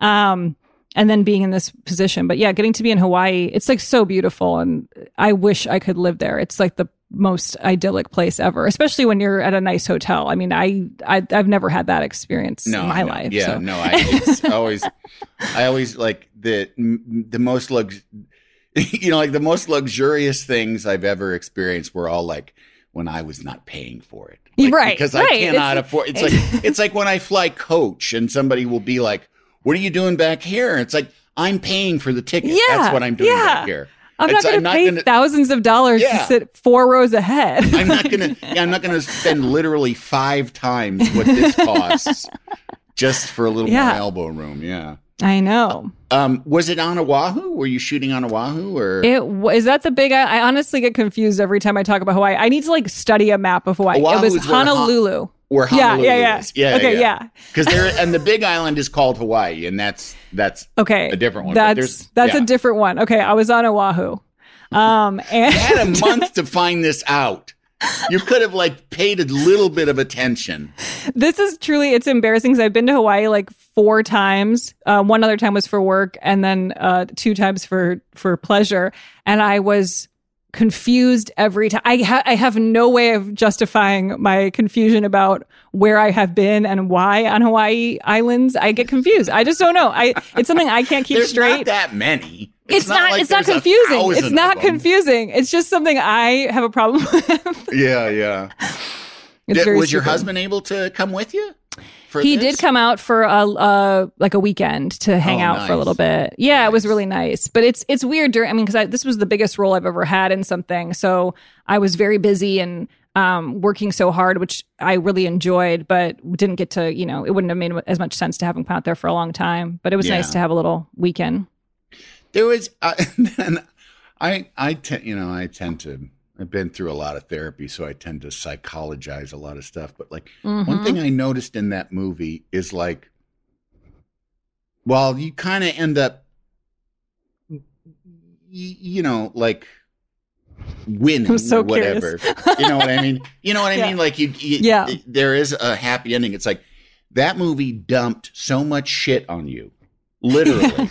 like you were so often like I was soaking things, wet, doused with covered in mud. Yeah. Yeah.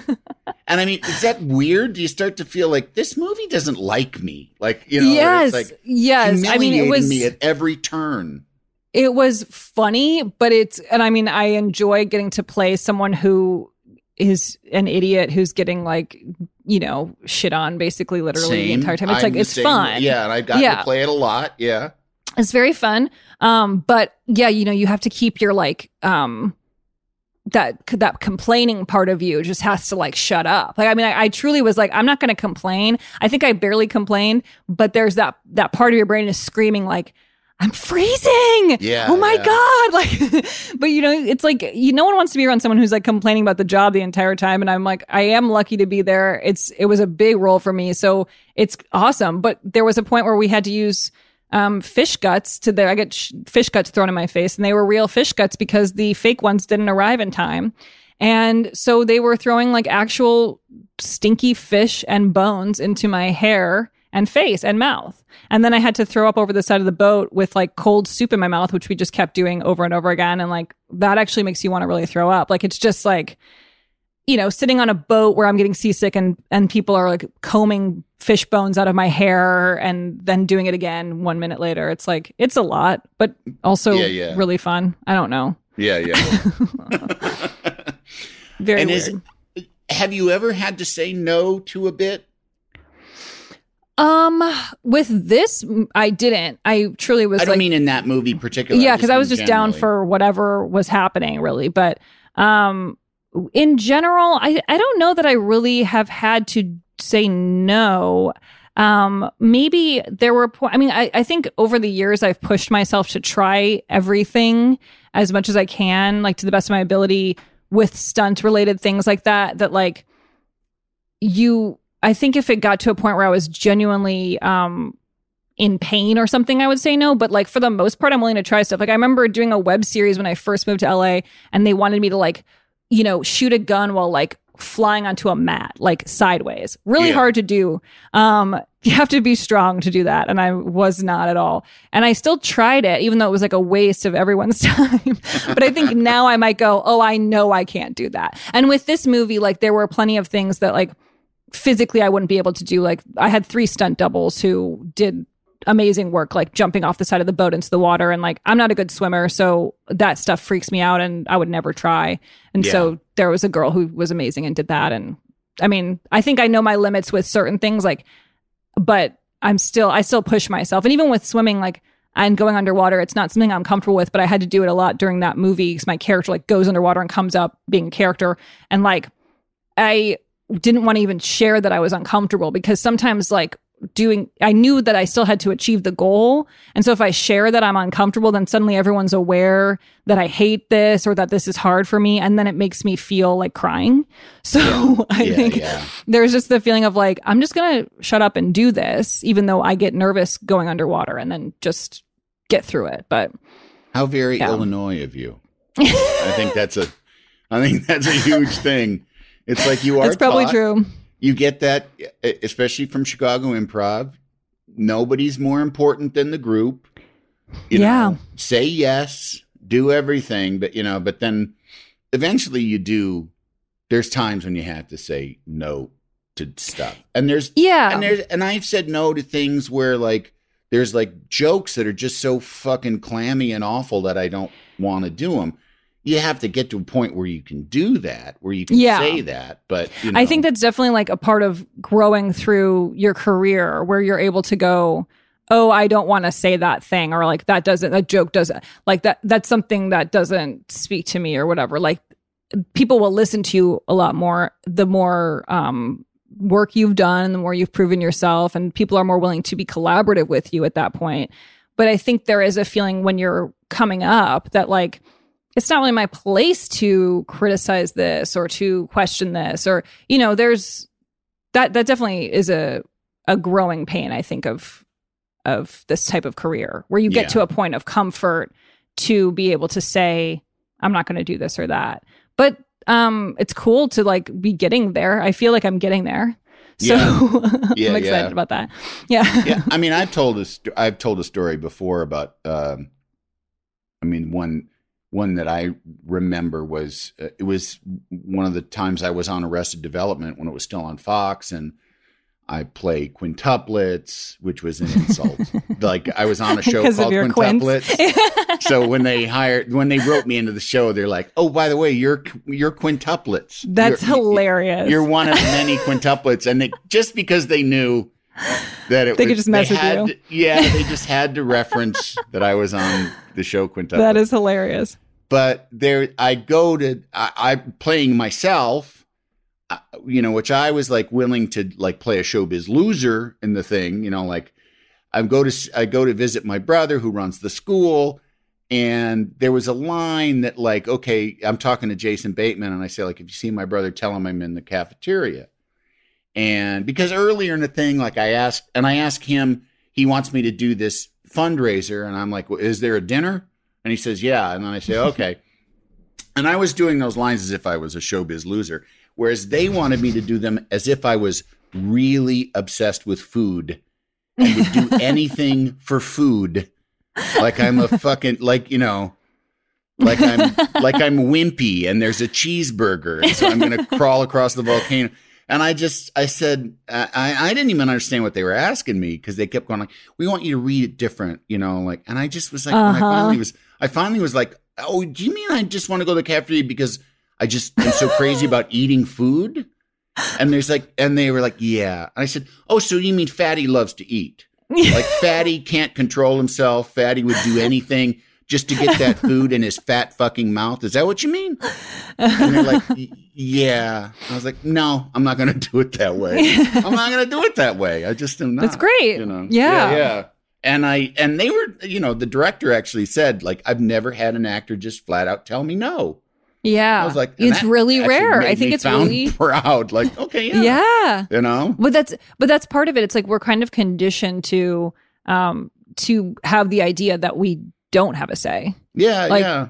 You know, and I mean especially when you're that that feels much more true when you're younger, nervous, it's your first jobs, whatever, like you don't know what's going on. Of course, I'm not going to argue about this line with someone. I'm just going to try to say it properly. Yeah. Um, but yeah, I think that's like it's like you have to like get co- so confident with yourself to be able to say that. I don't know. It's Yeah. an interesting thing. it you know well yeah it you get it, it does you just get you i think you just get used to it where you're like and you just feel like i also feel like i know the difference between me being unreasonable and me going well i just don't want to do That is that. very I don't true. want to That is serve very true. that. yeah and then there Yeah. have been other things that are just like not even artistic things like i I hosted a game show and they wanted that I saw the people that were working on the game show over filming some like doing like a you know a testimonial into the camera and then they came to get me and they said here this is what you're going to do here is you're going to say hi to the exec it's the birthday of the executive that's going to greenlight this show and we just want you to tell her how much you hope she likes the show and and uh and that she you know you hope that she picks up the show and wish her a happy birthday I was like, no.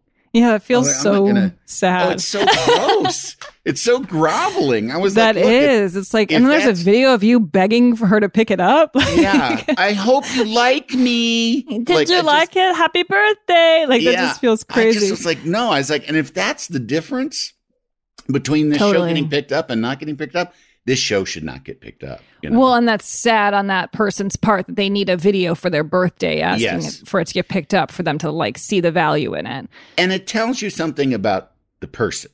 Like, Yeah. like, like people wouldn't Yeah. be doing that unless that person was susceptible to that kind of yes. bullshit. You know? Well, and you must you must over the years like through working on a talk show, you must have seen like so many things like that over the years of just the ways in which people are needy or um expect certain things. I'm guessing. Oh, oh, abs- yeah, no. It, well, yeah. Jen, it's it's really is rare that you get like, you know, complete fucking assholes about Yeah. stuff. I mean, it just it's nobody has the energy, and usually people that are going to be that bad don't work. They they end up not getting work. So you know, the people who are established, they at least know how to. You know, they always have someone else do the dirty work of Yeah. get that fucking guy out of here or whatever, you know, you know, or there's, you know, I mean, there's ones like, uh, you know, Tommy Lasorda loudly farting in front of everyone. Oh my and then, God. And then, and everyone going like, what? And then going, and then his reaction was, what? A guy's got a fart. That, Oh that was my. God. Okay. All right. Tommy Lasorda. Does a guy? Yeah, yeah. I don't feel like they Yeah. have to. I mean, eventually, but not right now. You know. That's. Um, so what do you got coming up? I mean, I you know tonight you're doing an, a podcast. I am Uh, doing a live show on a live stream. I mean, don't um, don't don't. It'll be over by the time this. is It's out. over, so don't Yeah, even yeah. try to figure it out. It was. um, it was. Yeah. I have Make a podcast. happen. I have a podcast called Newcomers that I host with Nicole Byer where we watch Star Wars for the first time. And we just had our season finale and we just announced that we'll be doing Lord of the Rings for the next one. We both never Oh, seen. Lord of the Rings and I'm not excited. And we just watched all of Star Wars and let me tell you, it's a lot of content. So if anyone's curious to How hear how many- we felt about it. How many Star Wars are there? We watched okay, I think there's 10 or 11 movies and then we we did 20 episodes so we filled them with like TV shows and toys and different topics related. Um that is a and it lot. was- it was a lot and the movies are all like two and a half hours long which Yeah. is just very long. Um and then i have a patreon where i'm doing um improv and other podcasts and like watch alongs where you can sync me up with like tv or movies and it's like an audio commentary.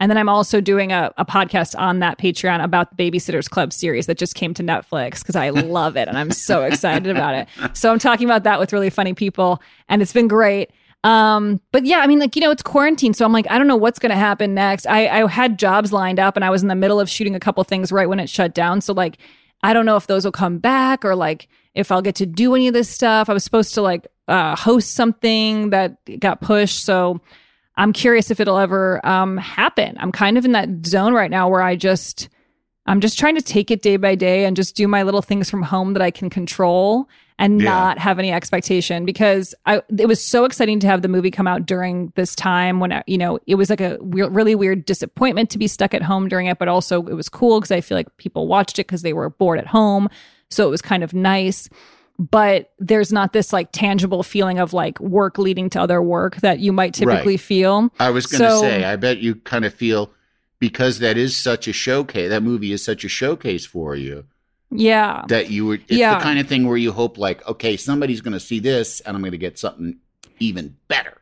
Yeah, that's the hope. And like I've been having like meetings and stuff and like talking to people about things, but it's all very um, you know, hypothetical. So Yeah. I'm just um it's kind of weird to like have a moment during this weird time where of course I'm also like depressed and scared and anxious most of the time as well, but also like hopeful a little bit of hopefulness mixed in there. So that I'm thankful. I'm like holding on to that pretty tightly, but um I don't know what to expect. And I'm kind of scared about people going back to work on sets and being like, you know, exposed. I just think it's um, dangerous. And I'm seeing that certain productions have started up. And I just, I don't know. I don't want to get in there too soon, Yeah. is how I feel. Ha- Have you? I mean, how have you held up emotionally? Has it been rough? I mean, have you? I think I'm doing okay. And I have been going to therapy on Zoom, which Yeah. um, has been really great. I didn't do it for the first couple months. I like took a, a step back from going to therapy and then I started again. And I've been so glad because it's just so nice to have a place to vent and cry and not feel like you're being annoying to anyone. Yes. No. I know exactly. Yeah. Yeah. No. You so that's been great. Um, that's kind of been controlling me a bit. I think kind of keeping me at an even keel for most of the other times of the week. But you know, I have moments of complete panic. I think I one thing I've sort of developed during this time is like a bit of a hypochondriac tendency that I didn't have before, where I'm ev- I can feel everything in my body at all times, Mm-hmm. and like I'm like I have a I have a cramp. Like, you know, like I'm like very like aware. Like my breathing's tight. Like every little thing. And that's um I think kind of forming from my anxiety within this moment. and so. thinking that you had yeah no i mean every every kind of like moment that i've had allergy related post nasal drip i'm like well there's the it's COVID. over. Mhm. Yeah. i got the covid How have you been handling it? I mean, are your kids with you during some of this or like, they're they're going back and i mean they split time i live both my wife and i live in uh, my ex-wife and i live in burbank and the, they Oh, that's the nice that kids, you're close. so the kids come and go i mean and i Yeah. actually sort of get the uh i ha- they're they they stay with me they each have a bedroom in my house but they don't stay with me as much as obviously that they stay in their home which has been their home like yeah. you know, for years and years. Um, so I also don't get, I think my ex wife gets the short end of the stick just in terms of the overexposure. Yeah. You know, I mean, I think my kids and I would be fighting a lot more if they stayed with me Yeah. just Yeah. because you got it. and I mean, in so much of it, and then, I, you know, because I still get pulled into sometimes to mediate these disputes and to be a part of these disputes. And so much of it is just a, a loud primal scream of arg, you know, I, I'm tired of your face. I'm tired of this place. I'm tired of everything. Yeah. I know. I- it's really crazy too with like being stuck in your house and Yeah. like just feeling like you get sick of every square inch. It's like Yeah. I just hate it here. what were you going to say? the thing that I'm coping with now is that I was I really worked hard in the first, and I mean it's crazy how many months you talk about it that it, you know you're like in the first three months like what it's I know. but I I was really pretty good about you know just keeping like keeping things neat just generally like throughout Yeah. my whole life keeping things neat and after a while I just was like what who gives a shit cares? if the dishes aren't done who gives a shit if like yeah I yeah know. yeah I, I see that pile of dog hair in the corner of the room it's yeah it's it'll be there tomorrow too and I'll eventually vacuum it but I just you know I just I just don't. It's like, what's the point of of That's so funny. There's like um, we have um a, two two bathrooms and one of them we never really use. Like I mean we use the toilet but not the tub in that one. It's just a worse tub. We just don't use it. yeah And there's th- I noticed these little bugs, like like little teeny winged bugs. I don't know what they are, but they were there were like three of them dead in the tub. And then I didn't do anything about it. And then like the next day I went in there and I was like, oh, they're still there. Like I did, there was just this feeling of like, oh, they're still there. And then like, by the way, I don't have like a cleaning lady ever or something. Like it's up to me to get rid of them at all times. But then I said to my husband, like, did you notice there's like those little bugs? He's like, yeah. And I was like, and you don't pick them up? And he's like, no. And I was like, me neither. like, we had this conversation about how like we both just haven't reached in and just gotten them out of there. We just like have looked at them every day for a week. And Yeah. I don't know. There's just like this despondence, despondent sort of like feeling that comes into play of like, it just doesn't matter. Yeah. I don't really, I don't have anyone coming over. It's not embarrassing that there's a bug that's dead right there. I, I don't care. I see it for 30 seconds and then leave the room. yeah It's just weird though, because that's like not how I am. But you start to just not care. well yeah I mean it is like well what's the what what difference does it make like what difference does it make that you know I need a haircut it does you know Yeah. like my hair is long and it's driving me crazy and getting in my eye I'm like I don't care you know like I know. it's not gonna anybody's gonna see it um but yeah it's it it's it, it is you do need i mean i don't know i mean you know the notion that you're supposed to kind of everything is supposed to be self-motivated and that like you know you find your you know like you you have your mission statement in your mind of what life what you want out of life and what you're going to do and and that you just you know upkeep yourself just because it's good to upkeep yourself. And i just realized oh no i live completely for other people. I live completely you know like the only It's reason all about the external forces. the only Yeah. well, yeah, it's like I I I receive my kind of I mean not all of it, but like most of No, my yeah, I get that, though. comes from other people because it's like when other people say, uh, you know, what's wrong with you? Why are you so grumpy? I realize, oh, I'm kind of being an asshole. And when they seem happy to see me, then I realize, oh no, I'm being a good person now. You know, like I'm I'm okay. Yeah. And I just you know like those bugs in the tub. There's bugs in my you know I have the same thing. My there's I have two bathrooms. There's bugs in the tub. What, what is, you know? What are you gonna do? Who Yeah, cares? no one's no one's gonna bugs see it. in the tub. No one's gonna see them. and if I don't use this bathroom, I won't see them. You know, exactly. You know, I can. And I mean, I've been noticing that with myself with like clothing that I I just don't I wear the same three t-shirts over and Yeah. over again. I'm like Yeah. I don't care and these are the best ones and I might as well just get rid of everything else because no one sees me. I don't want to wear my uncomfortable clothes that look nice or whatever. Like I'm just I just don't but there's something kind of comforting about that too. Like it's not totally depressing. I think there's something about it where I'm like, no, I'm just kind of leaning into like what feels true. Like I don't need to put on a fancy outfit. I'll just put on this same t-shirt and jeans every single day. Not even jeans. I wouldn't do that in quarantine, but like sweatpants or shorts or whatever. Yeah. And just be comfortable and just get my shit done and then just have another day. Like I don't know. It's like to me that's there's something okay about that. It doesn't feel like giving up. It feels kind of just like accepting the reality that we're in Yeah. and feeling okay about it. Like I I'm not I think I'm depressed that we have to go through this and I am really sad that this is happening and I'm devastated that it's that this is so real and people are dying, but I'm also trying to go like I can control my day to a certain extent and make it as like full and good and as I possibly can by just you know doing a podcast or like watching something I enjoy, trying to read a book, going for a walk. It's all very simple, but like it does help me when I have a busy day. Like the other day on the 4th of July, I did nothing but binge watch Search Party all day, which is a great show. Mm-hmm. But I watched it for 10 hours. And then I was like, I don't feel good about myself. like, I, I like, I'm like, I can't do this every day. Like, this is not okay. I, I have to go, I have to have some sense of normalcy. yeah.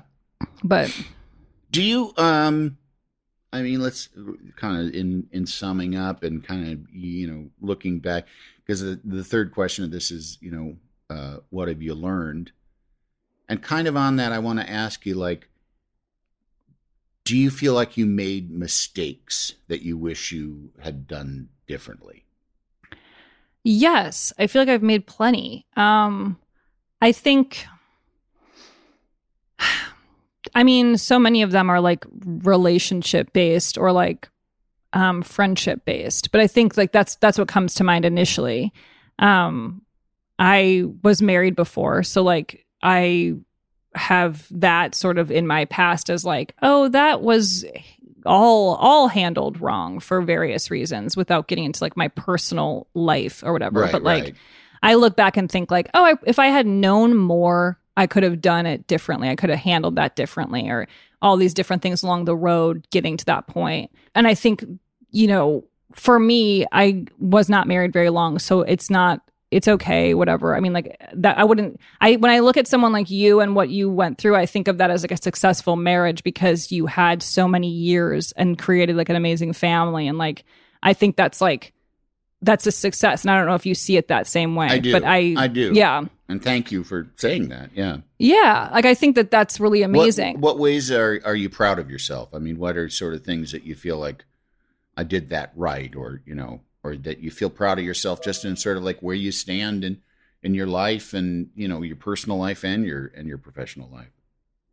I feel proud of myself for building my career. Like I, I had no um, family connection or anything that would have like shown me how to do this, and it really was self motivated to pursue all of this, all of these dreams. Um, and thankfully, I had a support system. It's not to say they didn't help me, but that they, I, there was nobody explaining how to do it. And so I'm really proud of myself for like being scared and still pursuing all of this and like and putting myself into like situations that were like beyond me in so many ways um and i'm proud of myself for you know even just in all my regrets and all of my mistakes and things that i look back on and um feel were the hardest parts of my life beyond just that experience with that relationship but just the many other mistakes i've made I feel like I'm proud of myself for the growth that I've had and for going to therapy, which I think is like so important. But I didn't start doing that until I was in my 30s. And like that was amazing for me and and just to have a place to talk things out um, safely. so I'm proud of myself for doing that because that's not something that I've seen, you know, in my personal life. It, it's, it's just from my being inspired by friends and people around me that I um, feel like I've been able to grow, and I, I feel proud of myself for for trying to make myself better as much as I can. So yeah. So your folks, nobody in your family ever went to therapy or anything. Or? no, it's not. It's not common in my extended family, I would say, but Really? um, I think I even the mid. I think it's kind of a Midwest thing. I don't know if you would agree with that, but I don't know anyone who was doing that when I was growing up. Yeah. It was not common, so it's not even like a. It's not even like oh my parents didn't try that. It's like that no one's doing that. Like Yeah, I don't. yeah. I wasn't like I was hearing about it all the time and like Maybe they're just go. perfect and happy. Yeah, they're per- everyone's perfect, so we don't need to go to therapy. We don't have to talk anything out. Yeah. Sorry. why break? Why fix something that isn't broken? uh, yeah. No. Actually, I mean, my mom. One thing she did great was that she uh, always was open to professional help, even from when I was a kid. And you know, like she had a new marriage, and I think that's when we and we the adjustment Mhm. between having a stepdad, and you know, like that caused some issues and we as a family actually went to like some kind of you know counselor to kind of talk it out so um, That's nice. but yeah no therapy's like uh, the it's i mean i've said it before it's like it take for me it takes the place i, I mean it makes me understand what religion does for people in terms of Oh like, yeah. giving I you a that. sense a sense of progress and a sense like just a reason for things Yeah. you know Yeah. And, and a and a sense of hopefulness that they're going to get better. Like you know, I, I, I Yes. that that situation used to fuck me up a lot worse than it does now, and I'm I'm learning to deal with it, and that being like such a huge relief compared Mhm. to just feeling like, oh no, I'm just going to keep eating the same pile of shit over and over and over. Yeah. Yeah. And I I that's something where I think like, oh, if I had started that in my 20s, I probably would have been more self-aware and able to make proper decisions in my life um, you know, and relationships. Like I think when I like think about everything I've I've talked about in therapy and worked on, it things just come up so so strangely in therapy. Like I feel like you go in thinking you don't have anything to say, and then there's so much, and the, it goes all these different ways, and there's always something new. And like, I mean, I often don't want to go. I don't want to. Most of the time, I don't want to do it, and I tell her that like every time. I'm like, I didn't want to go, but I'm glad I came here and talked about this and whatever. Um, but it's so it's so I think it's like it is it does take a lot of like self motivation to go to therapy. But I think and if anyone's listening and they've been thinking about it, you should try it because it's Yeah. it's especially maybe on Zoom it's even better. I don't know.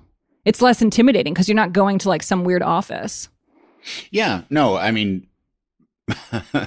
it does seem like, eh, yeah, this would be a pretty good time to start therapy. Yeah. Uh, for quite, for most For everyone, we're all going through Yeah, horrible yeah. shit. Well, uh, Lauren, thank you so much for Thank uh, you. taking some time and uh, breaking out the pink curtain. You've got a nice pink curtain up behind you, which no one on the podcast Thank can you. see. It's I I imagine it, I just like to think it's hiding a hoarder house behind it. I honestly, I was thinking the same thing. Like if I pulled this back and there was just like piles of cereal boxes and newspapers, Right, and right. just garbage like old TV trays and like know. I mentioned the three bugs in my tub, but that's actually like the cleanest part of my whole house. yeah, the bugs escaped to there just to, to get away from the mess. Well, uh, is there anything you want to you want to let people know that's coming up? Anything you got to plug? Is there just you? I mean, you already mentioned your podcasts and stuff. and- yeah, follow my Patreon. You know, that's where I'm doing. I'm making a lot of content, keeping everyone entertained as much as I can during the trying times. So Yeah. follow me. Do you, you know, do that for I yourself? Do you do that for yourself mostly? You think? Do you keep? I mean, are you someone that Patreon? needs to be busy? On one hand, yes. I mean, I started this in November, so it wasn't just because of being in the quarantine, but I do, I started the Patreon because I really wanted to have a space where I could do different things from week to week. Like I've been doing so many serialized podcasts for the last few years that I wanted to be able to change it and do whatever I want. So that was the, that was the decision behind it. But it is interesting to, when you ask that question, I'm like, maybe partly it is for me because it's a relatively small base that I'm reaching because it's, you know, it's a subscription platform as opposed to like a podcast that is free where you get t- tens of thousands of listeners or whatever. That there's um maybe an element of it that is for me, but I I don't know. yeah. Yeah. Well, nah, that's. I the like the thing. community. The community is really nice on Patreon because it's people who are signing on to like follow you specifically, and so it's people who want to engage and they're like nice. So I Yeah. really like that. Yeah, yeah. that it's not like nice. Reddit. Yeah. and you do, and you do feel like, well, they already like me, so I can. you- It, I imagine it. It lends itself to some experimentation. You know, just totally. like, yeah. I'll try this because who cares? Every you know, it's a safe Yeah. space. yeah. yeah. It's fun. Well, again, thank you and uh, good luck. And I, uh, you know, I hope to see you someday on campus when school opens again. Me Um, too. yeah. And uh, and again, Lauren Lapkus, thank you, and thank you all at home for listening. And uh, check out her Patreon. yes, please. Patreon. uh, it's such a funny word. All right, uh, that's the three questions. We're done. Uh, see you next time. Thanks. I've got a big, big love for you. The Three Questions with Andy Richter is a Team Coco and Earwolf production. It's produced by me, Kevin Bartelt, executive produced by Adam Sachs and Jeff Ross at Team Coco, and Chris Bannon and Colin Anderson at Earwolf. Our supervising producer is Aaron Blair, associate produced by Jen Samples and Galit Sahayak, and engineered by Will Beckton. And if you haven't already, make sure to rate and review The Three Questions with Andy Richter on Apple Podcasts. This has been a Team Coco production in association with Earwolf.